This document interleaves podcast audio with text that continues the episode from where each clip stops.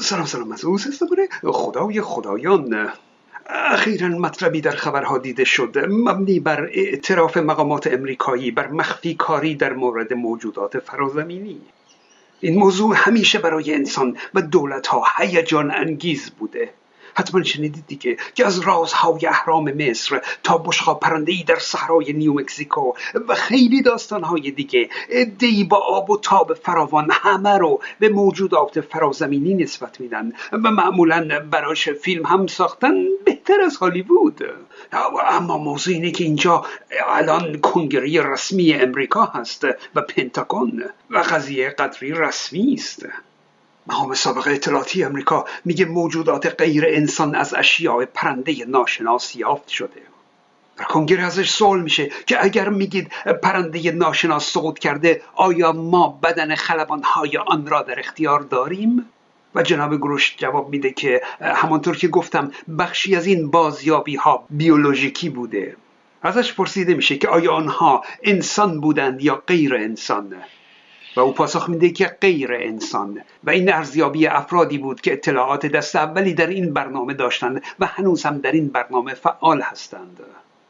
اینجا چند تا واژه مهم هستند. اشیای ناشناس پرنده در فضا لزوما از سوی فرازمینی ها نیستند.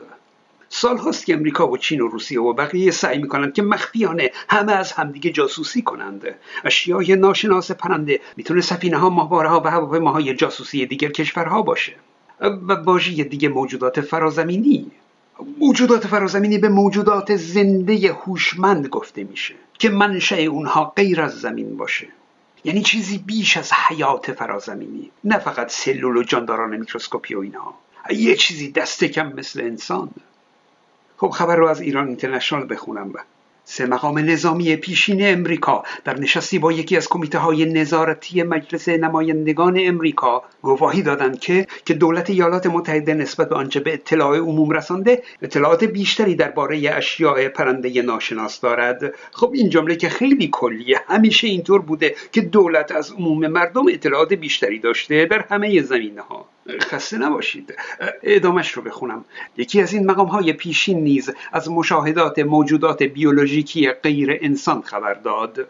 او دقت کنید اولا مقام پیشین هست که مسئولیتی براش نداشته باشه و دوم اینکه نمیگه موجودات فرازمینی بلکه میگه موجودات بیولوژیکی غیر انسان یعنی حتی باکتری هم می‌تونه باشه.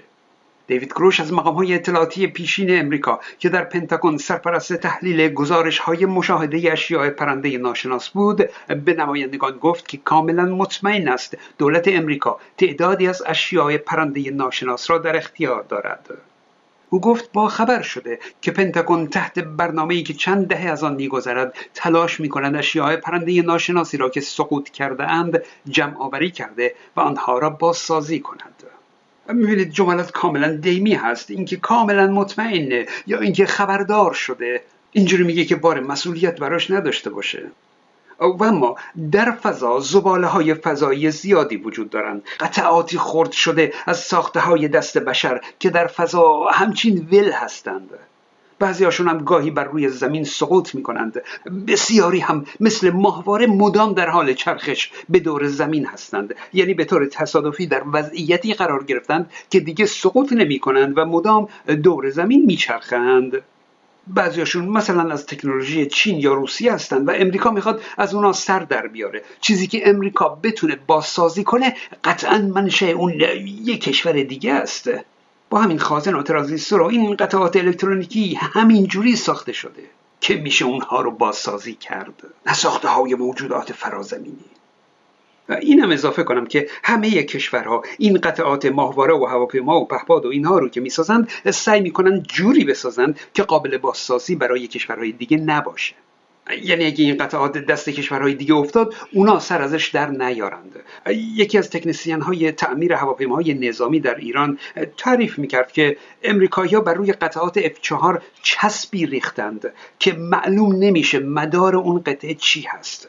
می‌گفت این چسب در هیچ اسیدی حل نمیشه با حرارت آب نمیشه و خلاصه تنها راه کنار زدن این چسب اینه که با تیشه و چکش به جون اون قطعه بیفتیم و خوردش کنیم تا ببینیم که چی توش داره. اینه که با سازی قطعات هواپیماها یا ماهواره‌های دیگر کشورها واقعا کار راحتی نیست اما خب غیر ممکن هم نیست. ادامه رو بخونیم. گروش همچنین گفت با افرادی مصاحبه کرده که موجودات بیولوژیکی غیر انسان را از بقایای اشیای پرنده ناشناس ساقط شده بیرون آوردند. او گفت ترجیح می‌دهد به جای عبارت موجود فضایی یا فرازمینی از عبارت غیر انسان استفاده کند. او می‌بینید؟ نمی‌تونن بگن فرازمینی هستند. چون خودشون هم می‌دونن که زمینیه. گروش در پاسخ به اریک بولیسون نماینده جمهوری خواه که خواستار ارائه مدرک درباره اشیاء پرنده ناشناس شده بود گفت به دلیل حساسیت بالای این موضوع نمی‌تواند به صورت علنی وارد جزئیات شود. او خاطر نشان کرد که آنچه او و همسرش در این مورد مشاهده کردند بسیار آشفته کننده بوده است. بله هیچ مدرکی نشون نمیدن. مثلا خانوادگی شده. خودش و همسرش دیدند. حالا چی بوده که خودش و همسرش دیدن و آشفته کننده بوده؟ معلوم نیست. یکی از سخنگویان پنتاگون در پاسخ به پیگیری NBC نیوز اظهارات گروش را رد کرد. و خلاصه خلبان هایی که این پدیده ها را مشاهده می کنند از ترس پیامدهای حرفه که ممکن است برایشان پیش بیاید از حرف زدن در این مورد خودداری می کنند خب این هست. در واقع اونا متهم میشن که در اون شرایط سخت پرواز دچار توهم میشن و این برای یک خلبان سمه. یعنی نمیشه به یک خلبان که مشکوک به تصورات توهمی هست اعتماد کرد. برای همین ممکنه که مجوز پرواز اونها لغو بشه. برای همین خب خلبان ها اگر چون این چیزی رو ببینند گزارش نمی کنند میترسند که گزارش کنند. حالا در اینجا مثالی رو می‌زنه که فلانی یکی از فرماندهان پیشین نیروی دریایی امریکا در نشست با نمایندگان به تجربه خود و سهمکارش از مشاهده یک شیء پرنده ناشناس بر فراز اقیانوس آرام در سال 2004 گفت که پس از نزدیک شدن به هواپیمای آنها ناپدید شد و در عرض چند ثانیه در فاصله 96 کیلومتری اونها دوباره ظاهر شد.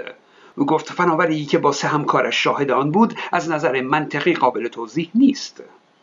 این که مواردی که گزارش می‌کنند ها با علم فیزیک سازگاری نداره مثلا اون شیء پرنده یهو محو میشه یا اینکه ناگهان سریع مثل نور جابجا جا میشه و از این حرفا خب بیشتر حکایت از توهم زایی داره. مگر مواردی که با دستگاه ثبت شده باشن که اونها هم می‌تونه گاهی باگ های ماشین باشه ایراد سیستم باشه؟ به حال این گزارش ها چیزایی نیستن که به راحتی قابل پذیرش باشند. چرا قابل پذیرش نیستند؟ چون معمولا تکرار پذیر نیستند. انسان سال هاست که فضای بیکران رو رسد می‌کنه و هیچ اثری از موجودات فرازمینی ندیده. ببینید منطقی اینه که اگر موجودات فرازمینی باشند قبل از هر چیز باید یک پیامی کدی چیزی ازشون در فضا باشه تا اینکه خودشون با سفینه هاشون کنار ما باشن و با ما یک قایم موشک بازی کنند. البته من نمیگم که موجودات فرازمینی نیستند. ها نه قطعا هستند. قطعا وجود دارند. همونطور که در زمین شرایط حیات به وجود اومده به همون دلیل این همه بیشمار کهکشان و سیاره در جهان هستی. قطعا در سیارات دیگه هم شرایط حیات اونجاها هم به وجود اومده. خیلی بعیده که اصلا دیگه نباشه. حتما هست. و قاعدتا قاعدتا منطقا اونها هم مثل ما هستند. از همین عنصر کربن و این حیات مشابه هستند. یعنی انتظار داریم که بیولوژیک اونها هم مثل بیولوژیک موجودات زمینی باشه. حالا یه ذره فوقش این برتر و مثلا انتظار نداریم که کلا حیاتشون متفاوت باشه و مثلا موجودات زنده فلزی باشند. مثل اون مرد جیوه ترمیناتور بود. اما موضوع اینه که همونطور که ما اثری از اونها ندیدیم اونها هم اثری از ما ندیدند و خلاصه اینقدر از همدیگه دور هستیم که اثری از همدیگه نمی‌بینیم. شاید هم تا پایان حیات انسان هیچ اثری از هیچ کدوم از اون موجودات فرازمینی نبینیم. شاید هم ببینیم کی به کیه. او حتما می‌دونید که نزدیکترین کهکشان به کهکشان ما اسمش از کهکشان اندرومدا که حدود دو نیم میلیون سال نوری از کهکشان راه شیلی فاصله داره. یعنی اگه موجود فرازمینی در اون کهکشان باشه ها خلاصه عمرن حتی پیامی از ما دریافت کنه یا ما پیامی از او دریافت کنیم. او اینه که این قصه ها افسانه و توهم محسوب میشن مگر اینکه واقعا شواهد منطقی براشون وجود داشته باشه. اینکه این فرد بازنشسته غیر رسمی حرفی می‌زنه و اون یکی تکذیب می‌کنه اینها ارزش علمی ندارند. بدرود دوستان.